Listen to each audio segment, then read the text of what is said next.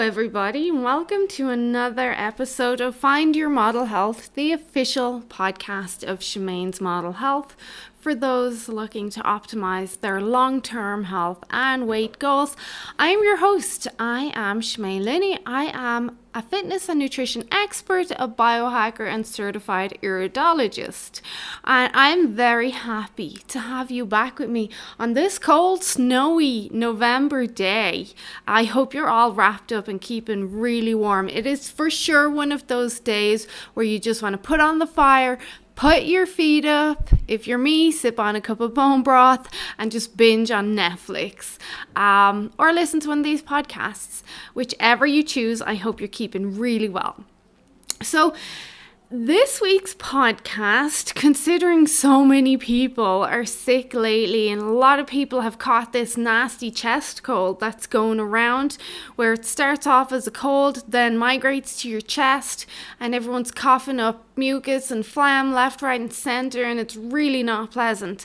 And of course, it is that time of year um, again. So that cold and flu season is well upon us, especially as we're going in and out of hot and cold temperatures. So we're leaving our warm, air conditioned, or f- warm heating on fire house um, and then maybe we're going out in the cold for a few minutes we're getting in our car we're putting on the heating on in our car we're getting out for a few minutes we're maybe going into the wall or the mall where um, they also will have heat on and air conditioning and we're in out in out like this all the time. So uh, we're constantly getting exposed to these changes in temperatures.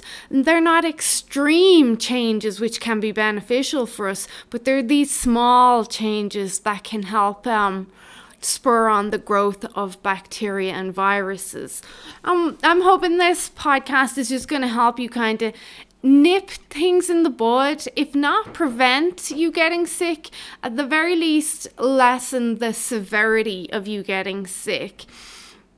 Um, so we're we're seeing as we move closer to Christmas and get deeper into this cold wintry season, we're seeing these cold chesty coughs and flus spread around quite a lot. Um, so I thought it was going to be good timing to remind you of what you can do to support your body during this time if not prevent you from getting sick, like I said, at least help minimize the duration and the severity of the sickness. And I say remind you because I've posted a lot about this, about what you can do, supplements you can take, herbs. I did a two part podcast series um, on cold and flu last year. So, literally, this time last year, where we looked at the immune system, how it works, what happens when you have a cold and flu, and then we went through a lot of different different supplements and stuff that you can do um, to support your body during this time. Now, those two podcasts are more in depth than this podcast is going to be. So these this podcast is going to be kind of straight to the point. This is what I would do if I was sick. This is what I do do. Um, so here are my tips. And just in regards to those last two podcasts last year, um, they literally are called Cold and Flu Season Part 1 and Part 2, and they're episodes 97 and 98, respectively. Okay, so if we're looking at some simple tips that can help prevent or support us through having a cold and flu, we have to understand it's normal for us to get these things. Some people think, oh, it's great, I never get. Um, but if you never get the symptoms of sickness, then how do you know your immune system is actually working? Because the symptoms of sickness, those are symptoms of your immune system. So they're not actually the bacteria or the virus, they're your immune responding. So maybe you get a temperature as the immune system drives up your temperature in an attempt to kill off bacteria because a lot of bacteria can't live past a certain temperature, usually around 37 degrees. So when you push up towards that 40 degree mark, that is your body's attempt to kill off the bug. So that is an immune response. The same with sneezing, runny nose, nausea, diarrhea, all that are symptoms of the immune response. So they're flushing reactions. Your immune is trying to flush them out. And if you never get these symptoms, how do you know that your immune is actually working? And then if you do get exposed to something more severe and your immune is not working well, then you're going to be in big trouble, obviously. So, our bodies need to get sick once in a while to make sure we're producing enough antibodies and macrophages and keep our natural killer cells on their toes. Um, so, it's not a failure if you get sick. We certainly don't want to be getting sick too frequently or too severely, but it's okay for a healthy body to get sick once or twice a year. That is very realistic, and then you can still see, well, hey, my immune system is still there. So, what are the things I use and recommend if I feel the sniffles or the inkling of an illness come on?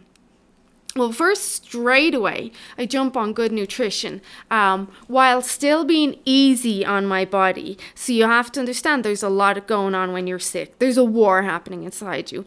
So, good nutrition will support your body and its little army to fight in that war, fight off the infection. So, this is no surprise, many people have heard of it. I love using vitamin C. I actually recommend it as a daily thing for my clients. But when we're sick, we want to increase our dose of vitamin C to a higher dose. Usually, I'll say it's okay to go to bowel tolerance Bowel tolerance can be different for a lot of people. Some people bowel tolerance is at 500 or 5,000 milligrams. Some people is 7,000. Some people is 8,000. So going up to 5,000 seems to be fine um, for a lot of people. And it's good to spread that across a day. So if you use a good effervescent vitamin C in a liter or two of water, you can sip on that across the day to get that steady stream of antioxidants. Now, it is fine to take it all at once at the start of your day, but when we're fighting off an infection, that bacteria or pathogen is constantly multiplying across the day. Like it's not sleeping, it's attacking you all day. Um, so then we want to be able to constantly support our immune system all day. So, having that nice drip of vitamin C or antioxidants to be supporting our immune system all day as much as possible as possible then when our immune system takes over and start knocking out that bug um, we can hopefully help that happen a bit quicker through not only the vitamin C but everything else I'm going to advise now as we go through Zinc is another excellent nutrient that seems to fly under our radar a lot of the time, but it really is a key nutrient for keeping a strong immune system. Um, when I'm not advising people to supplement with zinc, which is rare, I generally only advise zinc supplementation when I see um, the, an immune challenge, so someone is sick, or an issue maybe with acne or um, dihydrotestosterone, something to do with the hormones there, that's when I'll look at a zinc supplement. Otherwise, I try my best to make sure that my clients have a nice amount of zinc or at least a steady flow of zinc into their nutrition um, on a regular basis. But if you're low in zinc, you will catch colds and flus a lot easier. So if you're someone that constantly picks up what's going around, it might be worth looking at your levels of zinc. Now, there are some conditions that do permanently predispose you to low levels of zinc, um, but really a good zinc supplement is going to be favorable for most people around this time of the year. Um, Bone broth is another one that I like to turn to, and I know bone broth is so famous right now. Um, and we all have our different reasons for loving bone broth, but bone broth right now, especially around cold and season, is a favorite of mine. One, it's very warming and soothing, especially if you get one that has um, an infusion of ginger or turmeric in it. Also, that dense nutrition again is going to supply your immune system with the nutrients or the the utility it needs to fight the good fight. Also, bone broth as well is going to support the gut because we know a lot of our bacteria is in our gut and this fight generally starts in our gut because our first exposure a lot of the time is through our digestive system. That's where we pick up a bug usually. So the bone broth is going to be very beneficial for providing the nutrients. It's going to act as an anti-inflammatory, especially again if it's got that ginger and turmeric in there. Um, it's going to be great for soothing the gut, for supporting the good bacteria. But bone broth as well is very good source of glycine. You know, you know when you get sick because your body is running low on energy because all that energy is being used to fight the good fight that usually we're pretty tired. We like to nap a lot. We sleep a lot more when we're sick. We especially see this in young kids um, because, again, our energy is being used for something else. Maybe we can't stomach as much food, so we're kind of working off reserves, and that energy dips quite low. But that's not a bad thing necessarily because we also know that our regenerative, reparative, anabolic state where we repair ourselves, where we become stronger and more resilient, happens when we're asleep. That's how we grow so much when we sleep. But bone broth is a very good source of glycine, and glycine has been shown to help um, improve sleep quality. So that's where bone broth kind of covers a lot of angles, and as well, you get those essential aminos, you get some nice vitamins in there, but I think people forget all the different angles that bone broth can be used for. I also like to utilize bone broth to help prevent malnutrition too. And when someone is sick, there's higher chances of malnutrition happening um, at that time than there is at most other times. Okay, so then a good green supplement or multivitamin too can be very helpful just to make sure that you have a good base of nutrients and minerals coming into your body. Uh, multivitamins can be hit and miss. I mean, I have my ones that I recommend to my clients. Generally, I try to stick with a good liquid greens um, to help my clients when we look at multivitamins, we have to look at a lot of things. We have to look at additives, colorants, GMOs, all this sort of stuff, binders. Um, so do be careful when you pick a multivitamin. Uh, green supplements can be more favorable because you're getting. Um, whole food access rather than inorganic access to these nutrients and vitamins. Okay, not, you can also obviously get vitamins and minerals from from whole foods. So, your fruits and your vegetables, of course. I'm not a big fan of juicing your fruits because we know that sugar and viruses and yeasts they feed off um, sugar. And juicing definitely increases the sugar content, but you can absolutely eat whole fruits, but your best bet is to go with the lower glycemic f- fruits, so low sugar fruits. At this time of the year, your best bet is going to be organic where you can get it, of course. Um, pomegranate, you can get bags of frozen organic pomegranate in Superstore. You've got your blueberries. Cranberries are awesome at this time of the year, especially organic fresh ones. They're going to be super, super tart, but they're going to be awesome for your immune system. Of course, organic strawberries are going to be hit and miss at this time of the year, but your lower glycemic foods are going to be great. Even some good organic green apples, because that butyric acid that the apple turns into or gets converted to in your gut can be very beneficial for the microbiome as well. So, keeping the sugar and the junk foods low while you're sick and focused on whole foods, especially bitter tart foods, will help your body.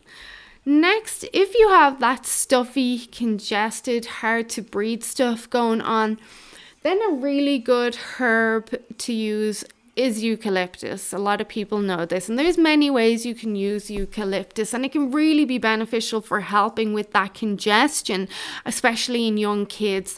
Um, so us adults, we can always pop our head over a bowl with hot water and eucalyptus oil um, and just put a towel over our head and inhale that for a couple of minutes. Younger kids can be a bit tougher with that, so I like to use um, an essential oils humidifier and I'll leave that on during the night. Also, a good chest rub, so you can buy some nice natural chest rubs for kids, and I've even used them myself um, that have eucalyptus in them, or you can easily make some a few drops into some coconut oil and then you'll just rub that on the child's chest or dab a bit on a tissue that they can sniff or even a little dab under the nostrils. Not too much because it could burn. Um, but those that can be very beneficial for helping with the congestion. I do also like peppermint and tea tree essential oils too. So if I'm having a bath myself and I'm sick or I'm giving my son a bath, I'm going to blend some of these essential oils into the Epsom salts that we use and just try steam up the room as much as possible and we'll soak in that and just try to clean the airways out. But also these essential oils, they're antibacterial and they're antimicrobial. Not only are they clearing the congestion, they're just supporting your body in that good fight a little bit more. And they can be fairly cheap and effective ways to help with your breathing. Of course, you want to get an oil with a good purity, organic if you can. Um, so yeah there's a great option. Another one um, that can work wonders for children are homeopathic remedies and you can get them almost everywhere in stores and health food stores even in farmers markets um, because these are herbs that are used in smaller do- doses or they're very diluted so they can be easier on a child while still stimulating that immune system. Um, so that could be something to look into too. They're quite gentle, especially for kids um, or even the elderly. They can be a bit more gentle. And lastly, we look at our antimicrobials and our antivirals, and I've kind of touched on them a little bit, but most of these can be found in herbs, so in the roots and in the leaves. Um, here, when we look at these, we're looking at oregano, thyme, sage, and these are pretty much my favorites. Sage, licorice, golden seal, fennel, lemon balm, ginger, onion, garlic, rosemary. Um, these can be ingested. You can eat them. You can add them to dishes. I like to make tea. I don't know if anyone's making an onion and garlic tea, but I mean, you do you if that's what you want to do. But you can get them in pill forms as well. Um, especially your oregano and garlic can be very good. You can get a higher concentration extract in a pill. Again, you can use your teas, you can add them to recipes. You constantly, kind of like the vitamin C, you want to be dripping them in or sprinkling them in across the day, especially when you're sick. Um, and these can be used for viral and bacterial infections. You can also use colloidal silver and you can use that internally and topically, but I, I kind of like colloidal silver to just be used all the time, like across the year, every day or every few days, constantly getting a few sprays to support your immune system. Um, when you're just back to the dense nutrition, when you're looking at dense nutrition when you're sick, kind of like the idea behind bone broth, your gut is going to be very inflamed. There is a lot going on inside you. So it's not going to be a good idea for you to have a heavy um, salad or a steak or fries or anything that's hard to digest around this time. It's just going to make things worse. You want something that's more easily digestible. Um, so slow cooked stews and um, chicken and soups and um, smoothies made the right way, like stuff like that, that's more easily digestible and a lot easier on your gut. So you're still getting the dense nutrition in, but you're not challenging your digestive system too much. So you've quite a list there, um, and a lot of it would be wise to not only add into your diet when you're sick or you're feeling something going on, but to add into your diet regularly. There is no harm in supplementing with vitamin C every day. Uh, it is water soluble, so whatever your body doesn't use, it will pee it out. There's no harm in using silver regularly. Of course, all these whole foods like oregano and thyme, fennel, stuff like that can be consumed regularly. There are no harms, or sorry, there are no side effects to eating these whole foods, and they're constantly going to support your immune system so that hopefully, when times like this come around, you maybe don't catch the cold or flu. Like I said, it's okay to get sick once or twice, but you don't want to be getting sick regularly. So maybe you skip a few of the colds and flus that are going around, and maybe you just get a light one. Um, so I hope that makes a lot of sense to you, and I hope you found it helpful. Do go back if you have the time, and I really hope you do, and listen to the podcast from last year. So that's episode 97 and 98. In that, we go a lot more into supplements. We look a lot more at vitamin D and some other stuff. Um, so it's always good to have all of this knowledge and these tools in your armory to constantly support your body. I hope you guys have a great, safe week. Stay warm in the snow. And please do share with anybody you feel may benefit from these podcasts and help me reach the masses. And then we can all make a nice difference to the world. Okay, have a great week, guys. Bye bye.